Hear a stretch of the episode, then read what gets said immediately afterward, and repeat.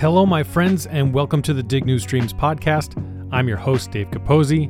Back in early October, in the brief episode where I mentioned that I'd be taking a break from posting new episodes of the podcast, I also mentioned that I was going to be writing a book. Well, the name of that book is Dethroning Imperial Jesus. It's about how the faith practiced by much of the Western world has been built on the foundation of imperial Christianity rather than the faith of Jesus of Nazareth. Now, to be clear, this book is not an invitation to come to Jesus. It's not an evangelistic tool.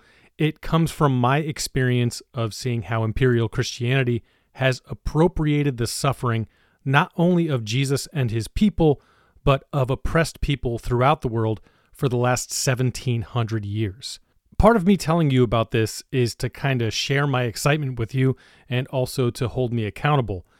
Another part is because, as much as I've been self motivated to express what I feel like is important for me to share over these past couple years, I know that I'm going to be needing support.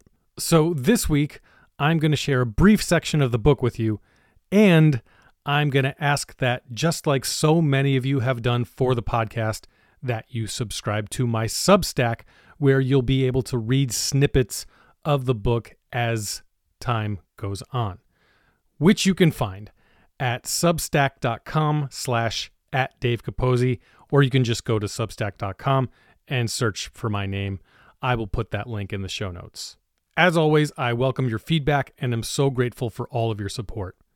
Without further ado, here's a brief excerpt from my book, Dethroning Imperial Jesus.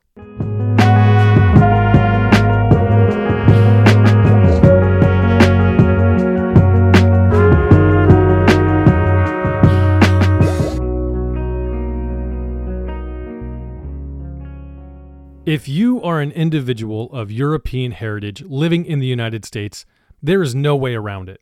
Your life is filled with cultural appropriation. Our ancestors established a nation on stolen land, putting it politely, and eventually created an environment in which the ultimate goal was for everyone to blend into a melting pot, forming a creamy white bisque. From food to clothing, our society is one giant amalgamation of cultures that were invited to join a society in which you would be welcome so long as you had pale skin and were willing to assimilate into this new social construct known as whiteness.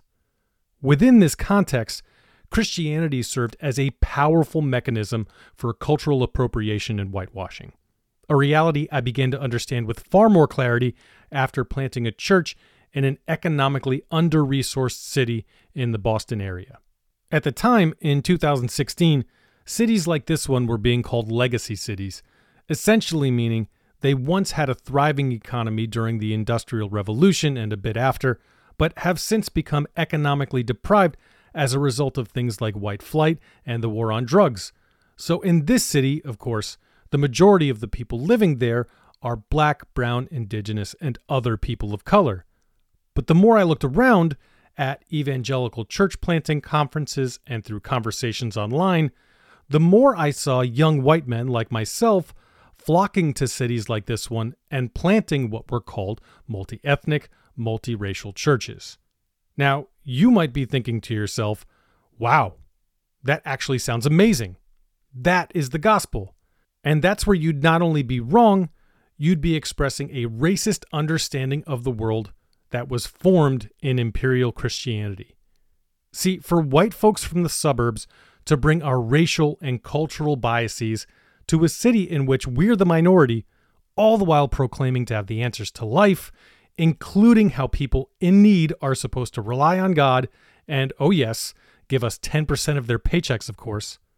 This new albeit less overtly violent form of imperial Christianity, is rooted in the belief that black, brown, indigenous, and other people of color need what we have, and that their faith communities, of which there are far more than most suburbs in the area, are not quite good enough. So we need to go in there and set them straight to teach them about the real Jesus. with, of course, our culturally appropriated music and strategically placed people of color in our marketing materials, all while a white dude steers the ship. The impulse that I and so many other white men have followed to colonize these legacy cities is couched in all kinds of biblical support. I mean, we were making disciples of all the nations. Like every other endeavor under the banner of imperial Christianity, we could find any and all possible justification for why we were doing the Lord's work. It was as clear as it had ever been that heaven was on our side. And if we're going to save the world from certain death, we've got to get out of our comfort zones and be the ambassadors Imperial Jesus called us to be. But as for me, it was arriving at this understanding that I began to feel very uncomfortable being a Christian pastor. Apart from no longer being able to trust that anything I believed came from a source other than imperial religion, I couldn't find a way to reconcile the fact that I was constantly using the story of an oppressed people group to shepherd oppressed people through their oppression, which just so happened to come from bodies that look like mine. To me, it began to feel similar to if I had taken the writings of people who were enslaved in the United States to teach modern black people how they should deal with contemporary oppression.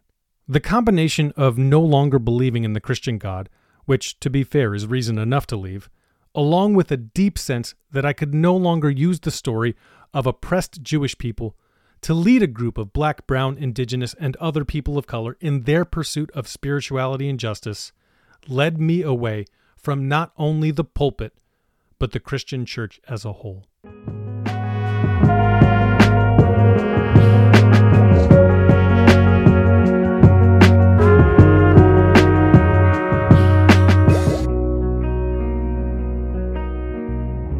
Thank you so much for taking the time to listen.